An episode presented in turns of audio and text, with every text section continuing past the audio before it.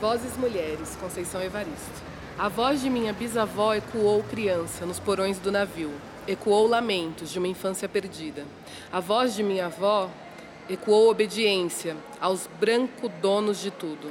A voz de minha mãe ecoou baixinho revolta no fundo das cozinhas alheias, debaixo das trouxas, roupagens sujas dos brancos, pelo caminho empoeirado rumo à favela. A minha voz ainda ecoa versos perplexos, com rimas de sangue e fome. A voz da minha filha recolhe todas as nossas vozes, recolhe em si as vozes mudas, caladas, engasgadas nas gargantas. A voz de minha filha recolhe em si a fala e o ato, o ontem, o hoje, o agora. Na voz de minha filha se fará ouvir a ressonância, o eco da vida-liberdade.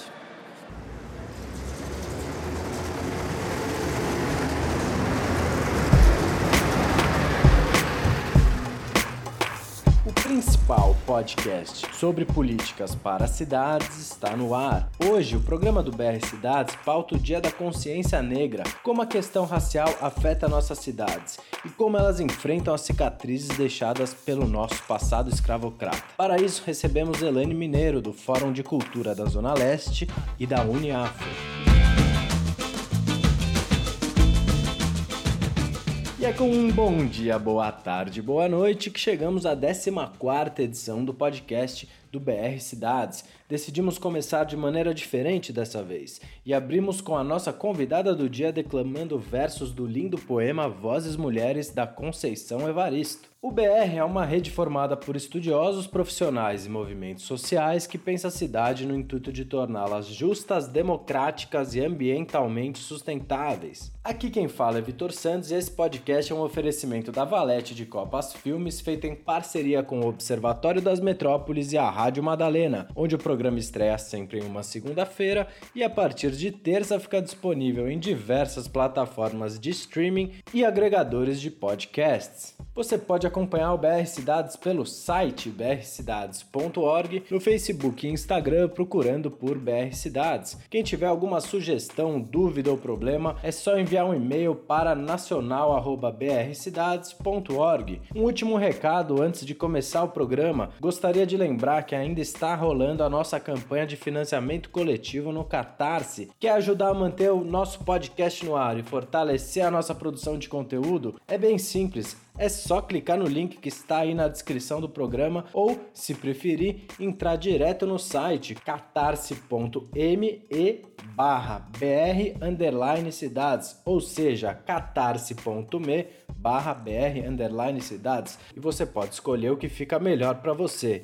E sem mais delongas, a entrevista de hoje será conduzida pelos meus companheiros de Valete de Copas Filmes, César Vieira e Conrado Ferrato, e recebemos a Elaine Mineiro. Ela é arte educadora, integrante do Fórum de Cultura da Zona Leste, do grupo de samba das Pretas e do cordão carnavalesco Boca do Cerebesqué ela também é integrante da Uniafro. Elaine, muito bem-vinda ao podcast do BR Cidades. Passo a palavra agora aos meus colegas Conrado e César, que vão conduzir a entrevista com a Elaine. Então a gente abriu o programa com um poema da Conceição Evaristo, Vozes Mulheres, que fala sobre as lutas que as mulheres, diversas gerações, mulheres negras, diversas gerações viveram. E dentre essas diversas gerações, você já está na geração da ressonância. Queria perguntar primeiro se você concorda com isso, você está na geração da ressonância, e se você acha que as mulheres negras vivem em nossas cidades hoje essa vida liberdade já. Eu, eu acho que pode ser um pouco dos dois. Eu acho que é, com certeza minha avó passou por coisas que minha mãe não passou e com certeza minha mãe abriu outros caminhos para mim, né? Minha mãe foi uma pessoa que fez com que eu estudasse, que, que teve a preocupação de colocar os cinco filhos que ela teve na universidade, mesmo ela tendo estudado só até a sexta série, né? Até o período que eu era adulta, né? Então ela teve essa preocupação que a gente já tivesse essa outra trajetória. Minha mãe foi doméstica, eu nunca fui. Então é, já tem uma outra trajetória.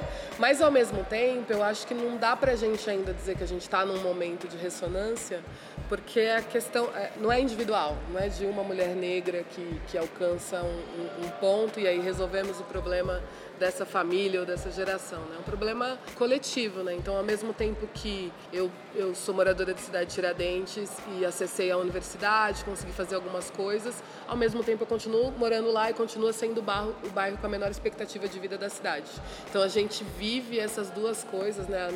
qualquer realização pessoal que eu tiver individual, ela não necessariamente vai ecoar para as outras mulheres, né, do meu território. Claro que a gente sempre fala que a gente uma sobe e puxa a outra, mas enquanto o processo não for para todas as mulheres, né, as oportunidades não tiverem para todas as mulheres, a gente ainda a gente está em período de ressonância, mas também está num período de continuar trazendo essas vozes, né, que Conceição fala.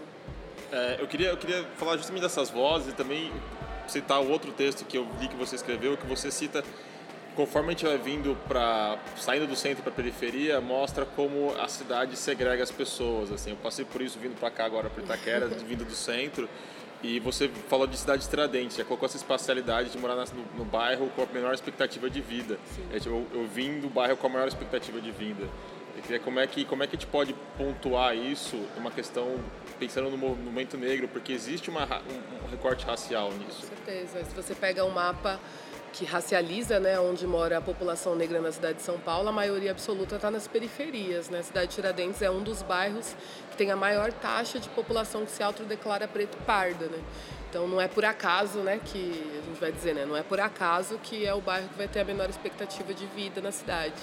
Eu acho que assim, né, se a gente pensar na cidade como um direito, a gente deveria ter o direito da circulação pela cidade, o direito de viver na cidade, de fazer as coisas na cidade. Então, ao mesmo tempo que eu quero poder é, vir num café na cidade de Tiradentes ou em Itaquera, perto de casa, eu quero poder também ir para Ibirapuera, assistir um show do Alceu Valença no domingo, sabe?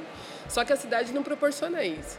É, é praticamente impossível você conseguir circular pela cidade no momento que você quer, da maneira que você quer. Financeiramente é caro, para você circular pela cidade, o transporte público não é adequado, é muito longe, é cansativo. Uma pessoa que é obrigada a trabalhar no centro todos os dias, você dizer para ela vai se divertir no fim de semana lá no Ibirapuera, não é diversão, porque você vai demorar duas horas para chegar, depois duas, três horas para voltar, isso não é um, um tempo de vida de, de qualidade.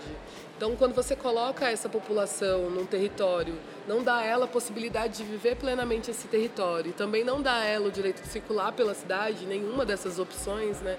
Você está deixando essa população, na verdade, sem acesso aos recursos, aos bens públicos da cidade, à vida da cidade, né? A viver plenamente a cidade. E aí esse é um problema e vai ser um problema principalmente de mulheres negras por conta do território, porque é a gente que acumula as cargas de trabalho depois do trabalho formal, ter que cuidar dos filhos.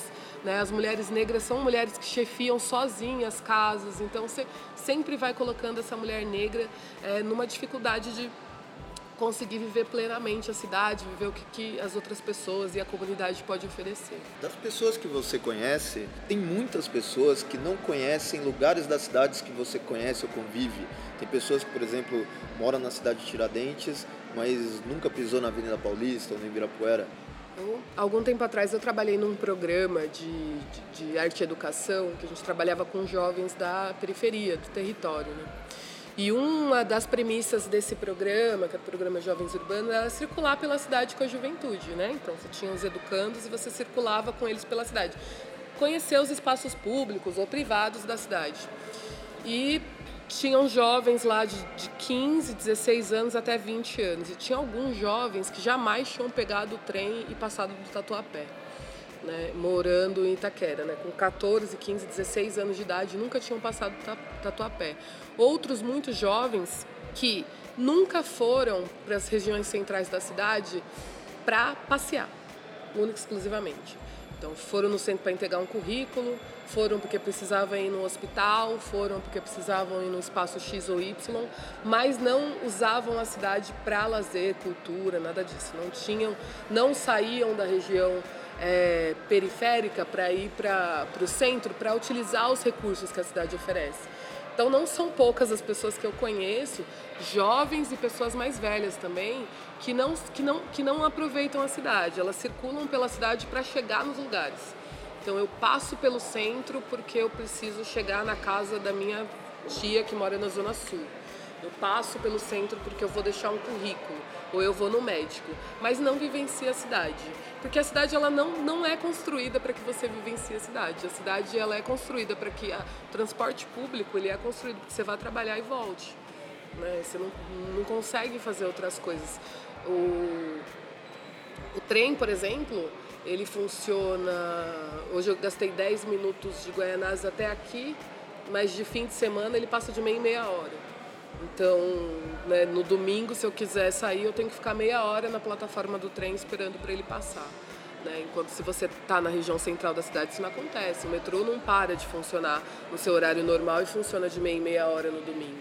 Então é meio que já dizendo para quem mora na periferia, quem é pobre, meu, não precisa nem circular pela cidade no fim de semana. Então, claro, assim, conheço diversas pessoas que não tiveram oportunidade nem gostam de ir para a região central porque não é saudável, assim, simplesmente não é gostoso você ir aproveitar o parque no fim de semana nessas condições. Aproveitando a discussão que você está levantando, que, que parece que existem duas cidades, existe uma cidade segregada, uma cidade do, do centro e uma cidade da periferia, assim. Eu queria puxar um, um termo que a Joyce Burt usa, que é do urbanismo daltônico, que seria é, apontando o fato da, da discussão sobre, sobre desenvolvimento e própria segregação da cidade, ele raramente, mesmo quando fala de, de, de, de, de desculpa, é, de desigualdade, ele raramente pontua isso racialmente. Existem esses recortes e eles nem sempre são juntos, eles dão visões diferentes. Pensando nessa discussão, sabe, de que existe uma cidade que expulsa pessoas de, de, de centro, onde tem o, a maior parte dos investimentos, como é que a gente pode pontuar essa discussão e, mais que isso, ir além dela, consertar a cidade? Assim? É, a gente está falando de uma cidade racista, né? É uma cidade racista. É, e a gente precisa pensar numa cidade antirracista, né? Não basta dizer, ah, não vamos mais ser racistas. A gente precisa ser uma cidade antirracista, que vai pensar políticas que não sejam racializadas e racializantes, assim, que vai pensar a cidade para quem vive na cidade e não maneiras de como excluir ainda mais a cidade, né? Que às vezes a gente vê políticas que são maneiras de excluir cada vez mais as pessoas da cidade. Se a gente pega o mapa, né, que vai mostrar onde as pessoas estão morando e a gente vê que a população negra é, e não só a população negra, a população não branca, né, que mora. E quando eu falo uma população não branca, falo da branquitude, é assim: é uma população preta, empobrecida, e uma população tão empobrecida né, que está ali dentro do, dos balizadores muito próximos da população negra, né, dentro de todos os, os parâmetros. Então é sempre a população preta e é sempre a população mais pobre que está nesses territórios. E pensar que isso não é é, não é por acaso, existe um processo né, que faz com que essas pessoas vão para esses territórios. Se a gente pensar em alguns bairros, por exemplo, que já foram bairros de territórios negros na cidade, que hoje são bairros brancos, por exemplo, a Vila Madalena era um bairro negro, né, que tem um histórico do samba, por exemplo, na cidade de São Paulo. E hoje em dia a maior parte da população é branca. A Liberdade, né, que a gente está com essa grande discussão assim, o bairro da Liberdade agora, a estação de metrô é Japão Liberdade, mas Liberdade é por conta é, da população negra. O bairro da Liberdade é um bairro de população negra. Minha mãe, quando veio com os pais dela para São Paulo, do interior, morou na Liberdade. Né? E ali era um bairro de população negra, que tinha baile black, que tinha um monte de coisa da cultura negra vivenciado na região central da cidade. Num outro período, depois a minha mãe vai para o interior, para o interior não, para Grande São Paulo, e quando eu era pequenininha, a minha família volta a morar no centro, também numa região na Bela Vista, onde tinha um grande número de população negra. E aí a minha família passa por um processo que é um processo de gentrificação, que ó, vocês não podem mais ficar nesse bairro, a gente vai realocar vocês para outro bairro e a minha família é mandada para a cidade de Tiradentes. É, o Mano Brown, do Sacionais MC, conta uma história muito semelhante também, que a família dele também foi descentralizada e foi mandado para o fundão da Zona Sul. Então, esses processos são processos estruturais, né?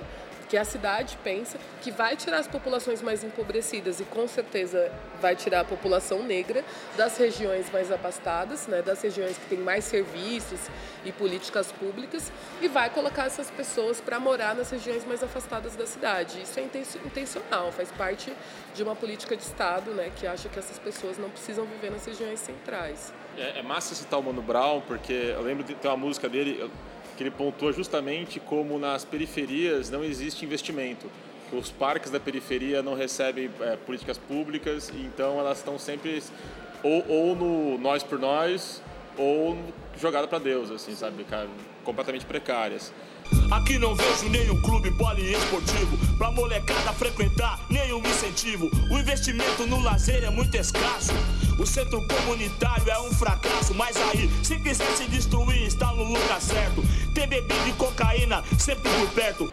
E enquanto isso, mesmo hoje, assim, a gente vê um investimento maciço para renovar as áreas que já tiveram um investimento histórico muito grande, como por exemplo a área da Anhangabaú e o investimento no Minhocão, que é absurdo. Que é... Eu queria pontuar, tipo, é, a, quem interessa, então, é essa, essa, essa centralização maciça do investimento. É, interessa ao capital, né? Não tem como dizer outra coisa. Interessa ao capital financeiro que essas regiões continuem sendo mais abastadas. Acho que na semana passada saiu um mapa, a prefeitura fez uma publicação do mapa, de um mapa dizendo quais são os recursos que vão ser investidos nas subprefeituras na cidade de São Paulo. Então, se você pega lá o mapa, claro que não é todo o investimento que a cidade faz, mas é uma indicação de como os recursos são distribuídos. Então, a subprefeitura da Sé, por exemplo, vai receber em torno de 100 mil reais. A subprefeitura de São Mateus, que vai receber menos, recebe em torno de 22. Então, né, o que, que faz a cidade investir 100 mil reais na subprefeitura da Sé e 22 mil na subprefeitura de São Mateus? Né? O que, que faz investir cento e pouco nas regiões de Moema e Gianópolis e investir 23 na cidade de Tiradentes? Quando todos os indicadores mostram que qualquer pessoa que entende o mínimo de políticas públicas vai entender que os bairros periféricos necessitam de mais investimento, necessitam de uma articulação para mais investimento. Mas a cidade, a, a gestão pública continua engessando mais dinheiro nessas regiões, priorizando essas regiões e, e, e, não priorizando as regiões periféricas. E só o que explica isso é o capital financeiro, é o interesse do grande capital que essas, que, que essas regiões da cidade tenham acesso, que as pessoas consigam circular, que o capital financeiro pode, possa circular, né? que as grandes empresas estejam bem servidas. Então, é um, uma política pública que vai trabalhar para a iniciativa privada e quando fala, mesmo falando de estado mínimo, né, vai trabalhar para a iniciativa privada, mas vai deixar o resto da população da cidade à mercê da se viralogia, né, como diria o mestre Choral, se vira, né, se vira com o que você tem aí. Eu acho muito massa o termo de civiralogia. Eu vi uma outra entrevista sua você falando disso. Você pode explicar melhor o que é a civiralogia? É, a própria Conceição, né, a pessoa e outros autores negros que gostam muito de falar dessa outra linguagem, como a gente consegue brincar com a linguagem, e a gente tinha um, uma grande liderança lá do, da, da, quilom, da, da região de Perus, lá da reunião dos, dos Queixadas, lá da fábrica de cimento de Perus, que era o mestre Soró, e uma vez ele cunhou esse termo, que é a civiralogia, né? que é quem está nas quebradas fazendo as coisas tem que se virar e inventa ciência, né? faz civiralogia, porque ou você se vira ou você se vira, não tem outra opção. A gente fala sempre que quem está. É, esses dias também a Carmen, é, Carmen Ferreira, do MTSC, é, eu ouvi ela falando que ela tinha que propor, né, que eles iam propor para o Estado uma PPPOP, que é a parceria público-popular, né? Porque se o Estado pode fazer parceria público-privada, por que também não pode fazer parceria público-popular? É, e eu acho que é isso. Acho que a população preta desse país, a população pobre desse país, está sempre elaborando soluções, está sempre elaborando coisas possíveis de fazer. Há soluções, está sempre experimentando coisas interessantes, experimentando uma outra forma de viver em sociedade, experimentando o que fazer. Basta você olhar para a cultura na cidade, sabe? Você não tem equipamentos de cultura na cidade de São Paulo em todas as regiões, mas você é uma das cidades que tem o maior número de ocupações culturais na periferia. Então, as pessoas não têm equipamento de cultura, elas vão, vão ocupar um prédio abandonado da periferia e transformar aquele prédio numa ocupação cultural. Então, mesmo com pouco, as pessoas elas conseguem elaborar soluções brilhantes para os problemas da cidade. Né? O que acontece é que geralmente não há valorização né, para esse tipo de iniciativa ou um, um, aproveitamento desse tipo de iniciativa depois para vender, como qualquer outra coisa em outras regiões da cidade, mas a gente acaba fazendo isso, né? A gente é acostumado a, a versar e a conseguir construir as coisas é, em cima da pobreza, em cima dessa necropolítica, enfim, a gente consegue apresentar soluções. Isso que a gente acha que assim, a solução vem da periferia, a solução vai vir do povo preto. Soluções para problemas da cidade vão vir da gente, né? E aí quando a gente fala de consciência negra é importante dizer isso. nós é que vamos elaborar soluções para os nossos problemas, assim. Eu acho que a branquitude, eu acho que, falando de negritude, né, a gente tem que falar também de branquitude. A branquitude vai ter que repensar quais são as suas questões e como, como vai ocupar novamente a cidade. Né? Parar um pouquinho de ter medo, levante do povo negro e pensar quais são as soluções que a branquitude também vai oferecer para o problema que, que ela mesma construiu. Né? É, porque a, a, população preta está fazendo isso, está fazendo há muito tempo, está elaborando outras maneiras de viver e vai construir isso. Assim, vai ser construído, a gente vai construir isso. E aí vamos ver como é que a gente consegue construir isso né, é, com a cidade inteira. É, você citou alguns pontos, vários pontos que eu queria pontuar ali, e você for da cara. Não, não, mas é, é, é, engraçado porque é, eu juro que a pergunta está aqui já e você citou pontos que eu queria puxar já. É, um deles é a questão, se for da Carmen, eu queria falar da Preta e da, do que aconteceu com ela, da, da, da, prisão e da criminalização dos movimentos. E eu queria fazer isso citando uma frase sua, olha que ousado que eu sou, né? É, recentemente, no artigo, você falou que hoje as mulheres negras lutam para que as nossas perspectivas de vida não sejam reduzidas até um ponto que não possamos mais falar de amor. Eu acho isso muito importante porque é colocar uma, uma, uma, perspectiva de bem viver e numa chave que não só de, de resistência, mas de qualidade de vida. Como fazer essa, essa luta pelo bem viver quando o Estado persegue pessoas e corpos negros como o da Preta e faz essa necropolítica, como você citou também, de maneira cada vez menos hipócrita, cada vez mais aberta e escancarada? tem algumas coisas que a gente sempre fala assim dentro do movimento negro, né? Que o nosso povo é festa, é delícia, a gente, meu, a gente sabe festejar. A gente tem uma música que diz, né, que o dia que o morro descer e não for carnaval, mas eu gosto de dizer que a gente vai descer e vai ser com carnaval, sabe? Que a gente vai fazer as coisas que que é uma característica que está dentro do nosso povo, sabe? A gente faz festa, a gente consegue construir relações afetivas mesmo dentro de uma sociedade que está tentando massacrar e disseminar e desarticular tudo que a gente constrói. Né? Eu lembro que eu participei de um movimento chamado Movimento Cultural das Periferias. Era um movimento muito liderado por mulheres, mulheres negras jovens da periferia da cidade.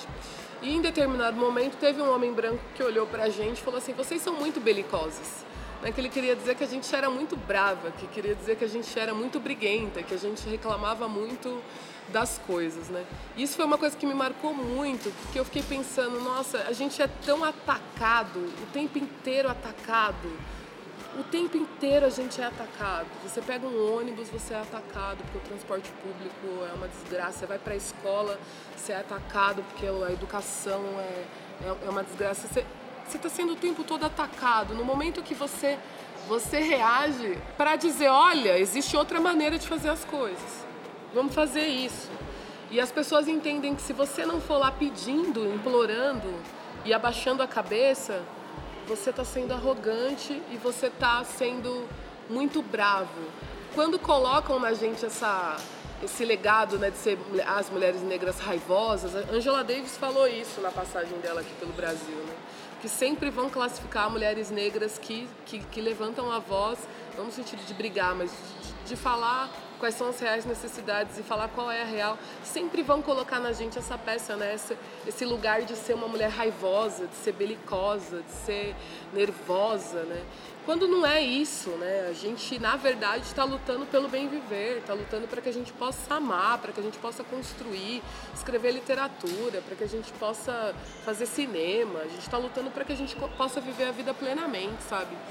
E aí, assim, muitas vezes as pessoas tentam reduzir a nossa luta e as coisas que a gente fala a esse lugar de revolta, né? Quando, quando é extremamente denso, é, é isso. Você pega a Conceição Evaristo que é uma pessoa que faz uma reflexão absurda sobre o que é a população negra e ela consegue escrever coisas maravilhosas. É, você pega poetas assim, como Keila Rodrigues, Raquel Almeida, que acabou de lançar um livro lá em Pilituba esse, esse fim de semana, e a pessoa consegue escrever coisas maravilhosas, mesmo, mesmo vivendo na precariedade. Então eu, eu acho que é pensar um pouco isso, como a gente, enquanto população preta, nós mulheres negras, a gente consegue falar das coisas, a gente consegue pautar o que tem que ser feito na cidade, mas a gente também consegue falar da nossa vida com leveza, a gente também consegue fazer é, as coisas que a gente precisa fazer, também dá para ir assistir um show e tomar uma cerveja e ser feliz, e a gente precisa fazer isso, né? Porque o Estado ele tenta matar a gente de todas as formas e ser feliz e estar tá saudável também é resistência, né? A gente passa por um período aí que aumenta o número de suicídio entre jovens negros. Embora caia o feminicídio com mulheres brancas, aumenta o feminicídio dentro das com, com as mulheres negras. Então a gente passa por momentos de muita violência, de intensificação da violência contra o corpo negro.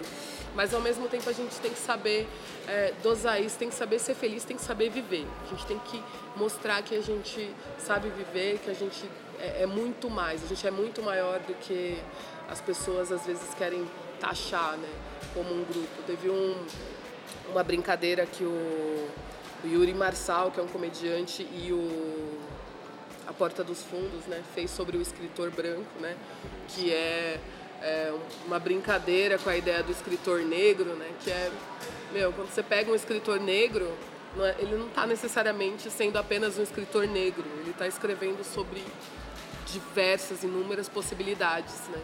E aí não dá para reduzir uma pessoa negra a ser uma pessoa negra. Né? É, as pessoas são complexas, são absurdamente diversas, né? E isso vai ser da população branca, mas também vai ser da população preta, vai ser da população periférica. Você não tem duas mulheres periféricas iguais. As pessoas são diversas, embora a gente comungue de várias coisas que nos agregam, né? É, a gente é diversa e a gente tem um monte de coisa para falar e para fazer. Uau, que resposta. É, aproveitando, você, você, citou diversas pessoas, assim, diversos nomes de, de cultura, é, e você tem uma experiência no Fórum de Cultura da Zona Leste. Sim.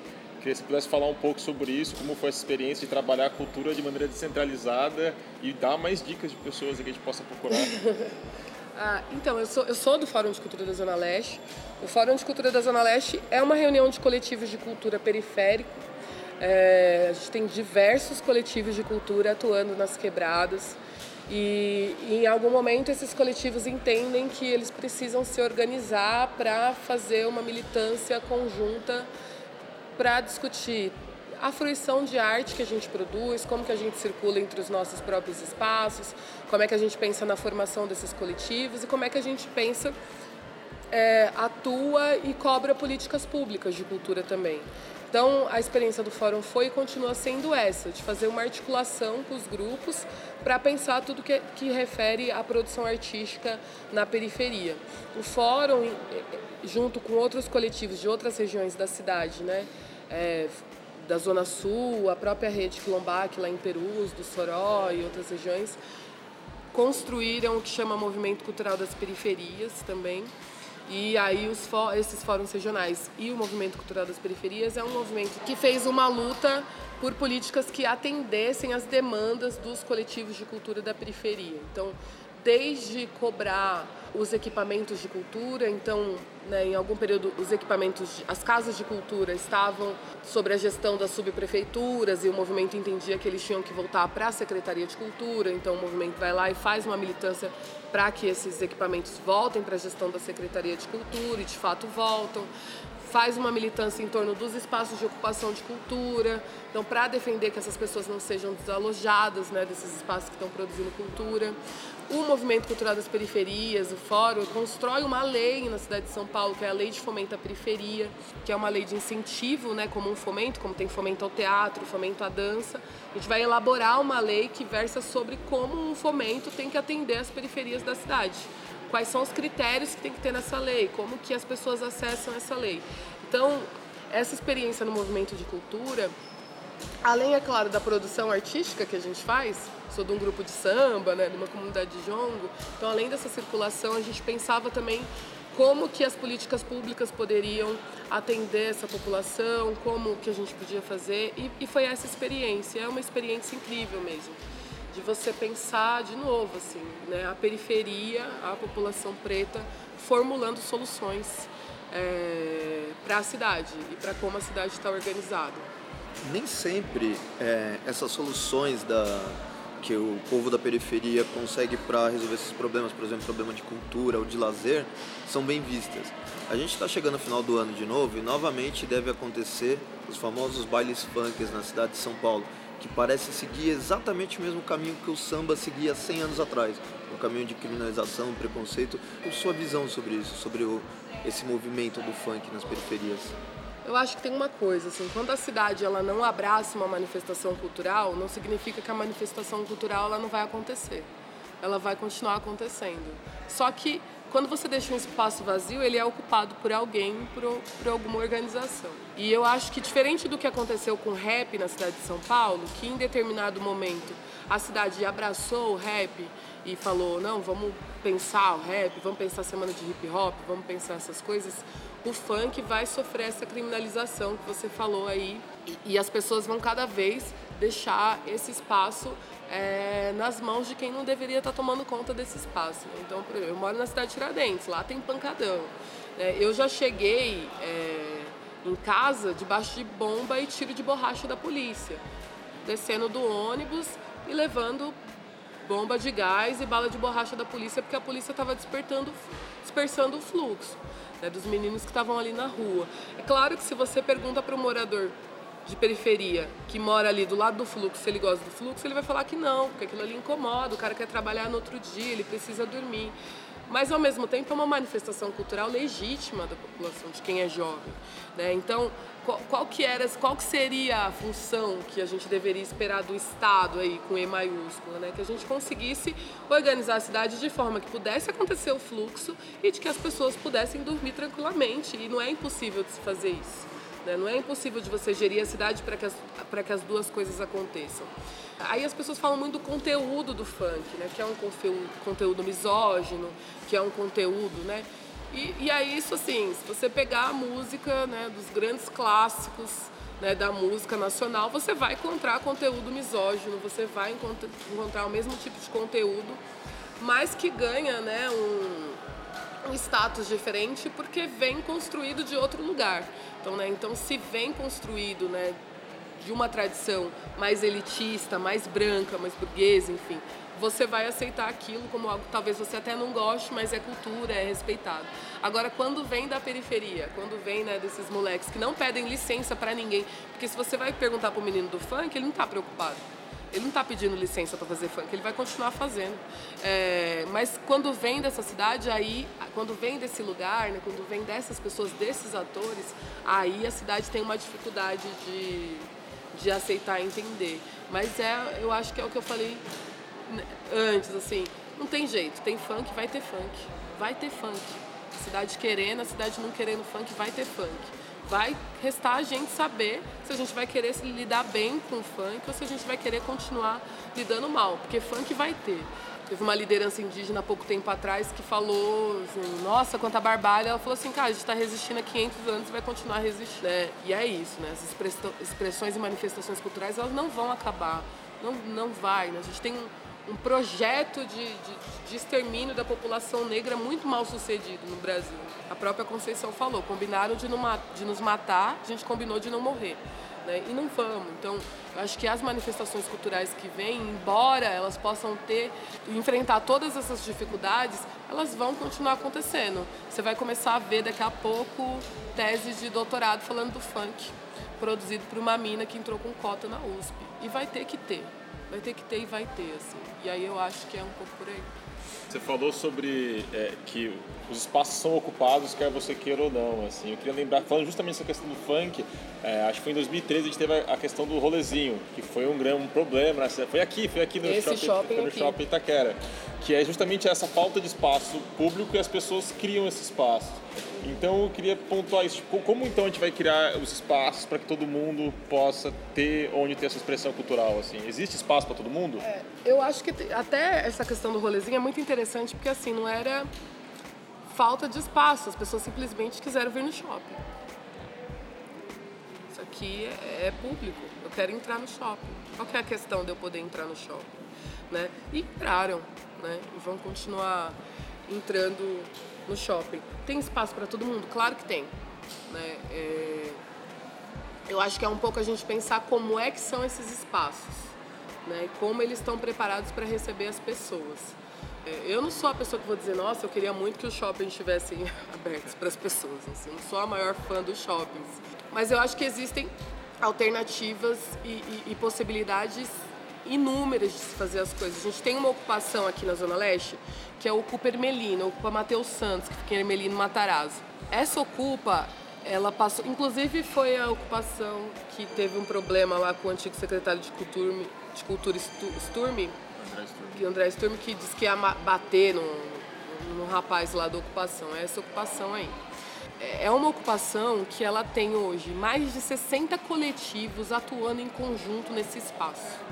Então, você tem um espaço público que estava abandonado, que foi ocupado por coletivos de cultura, e que você tem mais de 60 grupos que gerem esse espaço coletivamente na periferia, produzindo exposição de arte, produzindo sarau, produzindo roda de samba, é, produzindo rodas de conversa sobre idolagem com doulas, produzindo, produzindo um monte de coisa.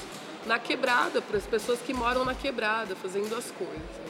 Você teve aquele problema no shopping Gianópolis, né, do shopping querer né, uma licença judicial para prender os meninos de rua que estão passeando no shopping e levar para a delegacia. Mas ao mesmo tempo você tem a sociedade civil que se organiza e fala, vocês não vão fazer isso, e que aí estão trabalhando com formação com, os, com esses profissionais dentro desse shopping as coisas vão acontecer e vai ter resistência, assim. Eu acho que foi bem interessante a questão do rolezinho, porque disparou é, uma outra discussão também sobre a cidade, sobre uma coisa que acontece na cidade que as pessoas fingem que não vêm. É, a gente teve, por exemplo, o caso do menino do Ricói, que foi espancado, né, que levou chicotadas dentro do supermercado no Ricói. Se você conversar com as pessoas da periferia, elas vão te dizer que elas sabem que não aquele lá não é o único mercado que dependendo de quem você é, se te pegarem fazendo qualquer coisa ali dentro do mercado, você vai apanhar. Então existe um tipo de comportamento dentro da periferia que as pessoas colocam para quem mora na periferia, que não é o comportamento é, que você vai ter no centro, uma pessoa branca. Eu fiz, é, eu conheci gente branca é, de classe média na cidade de São Paulo que tem o hábito de entrar em mercado e, e pegar coisas. E tem até nome para isso, e acha bonito, e acha interessante quando essas pessoas são pegas, elas levam, sei lá, um passa fora e vai embora, não acontece nada com ela. Agora, quando uma pessoa preta é pega fazendo isso, aí ela é tratada de outra maneira, né? Então, espaço tem espaço? Tem, mas aí como que a gente está preparado para lidar com esse espaço, para lidar com essas pessoas nesses espaços? No começo eu falei de um programa Jovens Urbanos que a gente circulava pelas pessoas da cidade e eu andava com esses meninos pela cidade e muitas vezes quando você fala dessa segregação né, que tem na cidade, que ela não é nada invisível para quem mora na periferia. Né? Esses meninos, embora nunca tivessem tido em alguns espaços, quando eles entravam nesses espaços, percebiam que espaço é esse e percebiam o segurança olhando, ele sabia que aquele espaço ali não estava tão aberto para ele, né? que aquele corpo ali era um corpo estranho. Né? Então as pessoas as pessoas entendem o que é ocupar os espaços, entendem o que, que é diferentes corpos em cada espaço, tem espaço, mas é, é saber como que a cidade vai estar preparada para lidar com essas pessoas nesse espaço. Ao mesmo tempo que a gente enxerga um bom movimento, da, por exemplo, das meninas de não aceitarem mais alguns tipos de preconceito na própria periferia mesmo. Você vê que a menina ela já não aceita mais ser chamada de morena bonita, assim, você não fala branca bonita é, que elas soltam o cabelo não aceita mais dizer que o cabelo preto é um cabelo ruim. Ao mesmo tempo ainda tem muita gente negra que ainda tem replica o preconceito e não só isso, finge que ele não existe. Em São Paulo a gente tem um vereador conhecido, homossexual negro, que foi cooptado e ele foi o primeiro a ir contra o Dia da Consciência Negra. E como é que a gente trabalha com, essa, com os negros que têm dificuldade para entender ainda? É um trabalho devagarzinho, igual foi o, a questão do cabelo, a questão da cor, a questão do espaço. Como é que a gente faz, já que é o dia da consciência negra, como é que a gente vai fazer para lutar, para vencer essa narrativa que parece que entra até mesmo na, na mente dos próprios negros? Como é que a gente faz isso? Eu acho importante a gente pensar o seguinte: quando a gente fala que o racismo ele é estrutural, está estruturado na sociedade. As pessoas elas vão reproduzir o racismo, é, não necessariamente também, mas não necessariamente porque elas concordam com ela e gostam de ser racista, mas porque está incutido é, dentro de todos os espaços de vivência das pessoas desde muito cedo. Então, em casa, na escola, né? E aí é importante a gente pensar que a gente não tem uma cidade de branco e uma cidade de preto, né? Mesma, as mesmas influências que você, como pessoa branca, recebe e que são estruturais para o racismo na escola, uma pessoa negra também recebe. Que uma pessoa negra entenda, ela conheça esse discurso, que é um discurso do opressor, que a gente fala, né? E que ela acabe interna internalizando esse discurso. Assim como a gente tem mulher que vai reproduzir situações de machismo, né? Porque ela vive numa sociedade machista. As pessoas negras, né? Que ainda não passaram por um processo de percepção de si, de de, de identidade, né, elas são as, iguaizinhas as pessoas brancas que. Iguaizinhas não, né? Mas elas passaram esse processo assim como as pessoas brancas que ainda não entenderam o que é racismo e que ainda não entenderam, com uma diferença. Que a pessoa negra ela vai sentir na pele, né? Quer ela queira, quer não, quer ela ache que tem ou não, em algum momento da vida ela vai passar por uma situação de racismo, de na sua vida, independente de classe social. E aí eu acho que sim, a gente tem algumas narrativas que, que vão ganhando e tem o contra-ataque. Né? Então, se na minha época de escola, de 12, 13 anos, era a pior coisa do mundo você ter o cabelo crespo, e aí eu tinha que alisar o cabelo para me sentir um pouco mais ser humano quando eu ia para a escola. Hoje em dia, minha filha tem orgulho de andar com o cabelo dela, as amiguinhas dela também. Você entra numa sala de aula, tem várias meninas com black para cima. Você ganha algum espaço, ganha alguma narrativa. Isso não quer dizer que diminuir o racismo. Isso não quer dizer que as pessoas são menos racistas, que as pessoas reproduzem menos racismo. Eu me lembro, né, quando a gente fala de conservadorismo, por exemplo, que na minha época de criança tinha um monte de malufista na quebrada. Né? Então as pessoas não descobriram, na periferia não descobriram o advento do conservadorismo agora. As pessoas já eram conservadoras, eram malufistas. Né? Queriam a rota na rua nessa época. E sim, é esse trabalho de formiguinha, é esse trabalho da gente conseguir conscientizar as pessoas aos poucos, é esse trabalho da gente conseguir estabelecer diálogo com as pessoas, né? conseguir estabelecer diálogo com o seu vizinho, conseguir estabelecer diálogo, porque também não adianta a gente vir com um discurso de cima para baixo, tentando ensinar as pessoas como que elas têm que viver a vida delas. Se a gente não consegue é, falar com as pessoas é, partindo do mesmo lugar, se a gente não consegue encontrar locais de consenso com essas pessoas, embora hajam muitos dissensos, se a gente não consegue estabelecer um lugar de confiança com essas pessoas, a gente não consegue ganhar essas pessoas. Então eu vou ter parente que tem problema em admitir que é negro. Né? Eu tenho parente que tem problema em admitir que é negro. Como é que eu faço uma conversa com essa pessoa falando que ela é maluca, que ela precisa ler, né? que é uma das coisas mais horrorosas que você pode falar com uma pessoa é falar vai ler, né? Mais violentas que você pode fazer com uma pessoa é falar uma coisa dessa. Não, você vai ter que encontrar os consensos que você tem com essa pessoa, fazer discussão, fazer conversa amigável e mostrar para as pessoas como as coisas são, porque por mais que as pessoas não queiram admitir, que elas não entendam, cada pessoa negra desse país passou por um momento de racismo, passou por uma discriminação. Ela sabe o que é ser negra nesse país, sim. Eu não acredito que as pessoas negras não saibam e não achem que existe racismo no Brasil.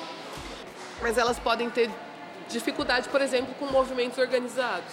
E aí a gente tem que entender qual, quais são os processos das pessoas, né? Eu não nasci, eu não nasci com um discurso que eu tenho hoje. Eu aprendi ele. Né? Alguém me ensinou, eu conversei com as pessoas. Algumas pessoas falaram: Isso que você está falando não está certo por causa disso. Né? E foi aprendendo com essas pessoas que a, gente, que a gente vai conseguindo elaborar as coisas que a gente vive. Porque é isso, embora a gente saiba as coisas que a gente passa, às vezes a gente não sabe elaborar as coisas que a gente passa. A gente não sabe dizer exatamente por que é que a gente passa isso. Quem é periférico, quem é preto, né? Eu fui, tive a oportunidade, por conta de um esforço muito grande da minha mãe de estudar, e teve um determinado momento que eu achava que a melhor coisa do mundo era fazer rolê na Paulista. E que na Zona Leste não tinha nada para eu fazer, porque eu era uma pessoa iluminada, sabe? Que tinha lido uns livros e que agora esse aqui não era mais meu lugar. Meu lugar era em outra região da cidade, fazendo coisa em outro lugar. E tive que passar por um processo de entender: não, peraí. Né? E todas as coisas que são construídas na quebrada. Então isso teve que ser construído comigo também.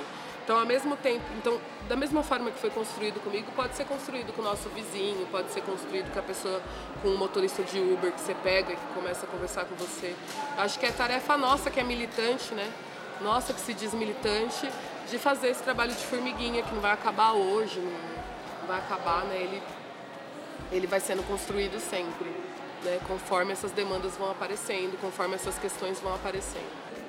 É possível enxergar que vivemos também um período de mudança nas lutas populares, marcado por diversas novidades, novas formas de expressão, de narrativas e análise sobre a esfera da esfera pública. Conforme, assim está fazendo com a gente até agora, assim. Eu queria perguntar se também tem uma grande valorização do direito à cidade, que a gente também falou sobre isso, tipo, e ter um espaço urbano como lugar de permanência e identificação. Se enxerga essas mudanças nos movimentos que você participa, movimento negro, movimento feminista, e qual a nova relação com a cidade que está sendo construída por esses movimentos, assim, quanto espaço a ser ocupado mesmo? Tem um ensinamento, né, africano, né, que, a gente traduz no Adinkra também, que é o Sankofa. É, é uma ave que ela está indo para frente, mas com a cabeça voltada para trás, né? Então, e aí também você vai ter alguns pensadores aí que dizem que quem, quem conhece a história não é surpreendido por ela. Né? Então, é um pouco disso. Assim. Claro, existem movimentos de renovação, movimentos de pensar outras maneiras de ocupar a política. Né? A gente teve pela primeira vez uma mulher negra trans eleita deputada estadual na cidade de São Paulo. A gente teve é, uma chapa, né, uma, uma bancada eleita deputada estadual na cidade de São Paulo né? você tem novas formas de representação, você tem, claro, uma mudança aí, é, especialmente na participação política. Né? A gente vive hoje num modelo em que as pessoas não querem mais ser, dar só opinião, mas querem participar das decisões. Então, é, não cabe mais você falar que vai ter só audiências públicas de escuta para a população e a população vai dizer o que ela quer para a gestão pública fazer. Hoje em dia as pessoas estão querendo, não, quem vai fazer é isso que a Carmen falou, vamos fazer um projeto de parceria público-popular, que a população possa é, gerir as coisas. Então eu acho que sim, existe um grande movimento de, de pensar renovações, que os movimentos é, têm sim uma grande mudança. Né? Eu, a minha família é uma família que fez muita militância na década de 90, 2000 na cidade de São Paulo, e eu criança acompanhava, e você vê uma, uma uma movimentação, por exemplo, uma diferença que, embora muitas mulheres negras tenham sido lideranças nos movimentos de base na periferia na cidade de São Paulo e no país, isso não se refletia depois em representação política. Né? Então, essas mulheres não viravam vereadoras enquanto os homens viravam, essas mulheres não li viravam lideranças dentro das organizações e instituições enquanto os homens viravam. E aí você vê que hoje em dia as mulheres não estão mais aceitando isso. As mulheres pretas não estão mais aceitando isso. Bom, então se eu estou articulando esse movimento, se eu estou fazendo essa organização, os espaços de decisão também vão ser tomados por essas mulheres. Mas eu acho que isso a gente faz com calma, olhando para o nosso passado, olhando para a nossa trajetória. Eu acho que assim isso não é algo bonito, não é uma coisa bonita para a gente mostrar, não é um, um, um village people, né? Vamos pegar um índio, um gay, um negro, um não sei o quê e fazer um uma coisa da hora aqui. Eu acho que isso tem que vir de construção, né? Tem que vir de uma construção. Então, é, quando a gente fala que existem, que as mulheres têm que ocupar os espaços de poder, significa que tem mulheres que têm condições de ocupar esses espaços. Né, que vem fazendo um trabalho anterior para ocupar esses espaços, que vem fazendo. Então eu acho que é pensar esse movimento que é um movimento de ir para frente, de pensar coisas novas, de novas maneiras de ocupar, mas sem abandonar a construção histórica dos movimentos populares, assim, a construção que a gente fez no país e que a gente fez na cidade. A gente precisa mudar, mas precisa mudar de maneira real, de maneira concreta, né? de maneira sólida, né? Não dá pra gente aventurar no que é bonitinho, no que está na moda, é, mas dá pra gente fazer diferente, porque a gente já faz diferente gente olhar para trás das nossas experiências. Periferia é matriarcal, é negra, né? então não é novidade. Né? O que é, talvez o que seja novidade é para quem sempre teve no poder e nunca abriu mão dele que está tendo que abrir, né? Então talvez seja novidade para essas pessoas, mas para quem vive, né, a história dos movimentos populares na cidade, quem vive a história das periferias, não é novidade nenhuma ter liderança mulher, ter liderança preta, ter liderança assim. A gente precisa que essas pessoas de fato cheguem nos espaços de decisão. São essas pessoas que decidem, né? A gente fala, meu, eu quero muito ver mulher preta é, no cinema. Eu quero ver mulher preta nas telas e eu quero também ver diretora, roteirista. Quero, quero ver em todos os espaços, nos espaços de decisão também. Acho que isso é importante dizer, né? Agora, a gente não é uma capa, a gente não é um escudo para o que já tinha sido construído é, parecer mais bonitinho, né? É, a gente quer mudança mesmo, a gente quer ocupar os espaços e, e fazer as coisas, nem que seja para destruí-los, como diz Aldo, mas a gente vai ocupar. Então, uma última pergunta. É... Você vai ser candidata? Ano que vem está em novembro agora. Ano que vem tem eleição municipal. Você vai ser candidata? Estamos pensando nisso sim. É, a gente, na verdade, a gente tem uma ideia de uma candidatura coletiva, que seja uma candidatura coletiva de homens e mulheres pretos da periferia. Então, está sendo gerado e construído com movimentos populares é, na Zona Leste, na Zona Sul, na Noroeste está construindo isso e aí no ano é, que vem, com certeza a gente apresenta uma chapa coletiva para votar nessa chapa é, para disputar a vereança na cidade e disputar essa lógica também, né, de o que, que é ser vereador, do que, que é ser, é, o que, que é uma vereança, né? Acho que é importante de dizer que a nossa ideia de disputar uma chapa é uma ideia de colocar em, colocar em xeque o que é ser um parlamentar na cidade. O que, que um parlamentar pode fazer? Assim, mais do que ocupar um cargo, é para que ocupar um cargo e como que a gente pode fazer essas coisas. Quem quiser saber mais, quem quiser acompanhar esse processo, tem algum lugar que possa acompanhar, ter mais informação? É, a gente tem um grupo chamado Faremos Palmares de Novo. Vocês podem acompanhar, podem acompanhar as redes sociais, Helene Mineiro, tô no Instagram, essas coisas todas. Pode falar, fala, fala pro pessoal saber. Eu acho que acompanhar a Uneafro Brasil, que é a organização em que eu tô hoje, né? Eu acho que tem uma outra organização muito importante na cidade para a gente acompanhar, que é a Coalizão Negra por Direitos, que são mais de 60 grupos também do movimento negro do país, que estão fazendo uma incidência eh, internacional e nacional no Congresso, né? para pensar as pautas da população negra. Agora, no final do mês, a gente tem o um congresso né, do internacional da coalizão, 29, 30, 31. No final desse mês, a gente faz esse congresso. A gente tem agora, importantíssimo também, a Marcha da Consciência Negra, que acontece no dia 20, a partir do meio-dia, na região central. A gente sai com essa marcha. É, eu sei que tem muito show pela cidade, muita coisa, mas não dá pra gente esquecer que esse momento do dia 20 é o momento de pensar mesmo como a, a comunidade negra está se organizando. Então, esses convites, vamos participar da marcha, vamos acompanhar a Coalizão Negra por Direitos, acompanhar o Faremos Palmares de novo e acompanhar as articulações que estão acontecendo na quebrada.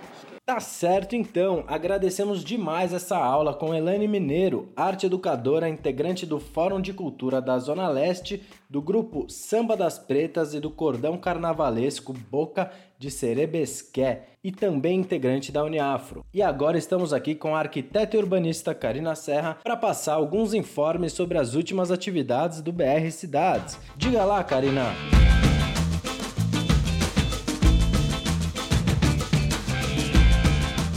Oi, Vitor. Bom, hoje eu vou começar falando um pouquinho do que aconteceu nesses últimos dias, né? Quais foram nossos saldos e os nossos acúmulos. O Núcleo do Espírito Santo realizou um mutirão de denúncias de imóveis desocupados, justamente porque eles vêm trabalhando nisso o ano todo, né? Em, em torno da campanha da, pela função social da propriedade. E eles acabaram se reunindo no último dia 23 para realizar esse mutirão de denúncia em Vitória, na Praça Costa Pereira. Agora, no núcleo de Londrina, eles fizeram uma reunião para conversar, discutir, debater o plano diretor que está sendo reformulado por lá.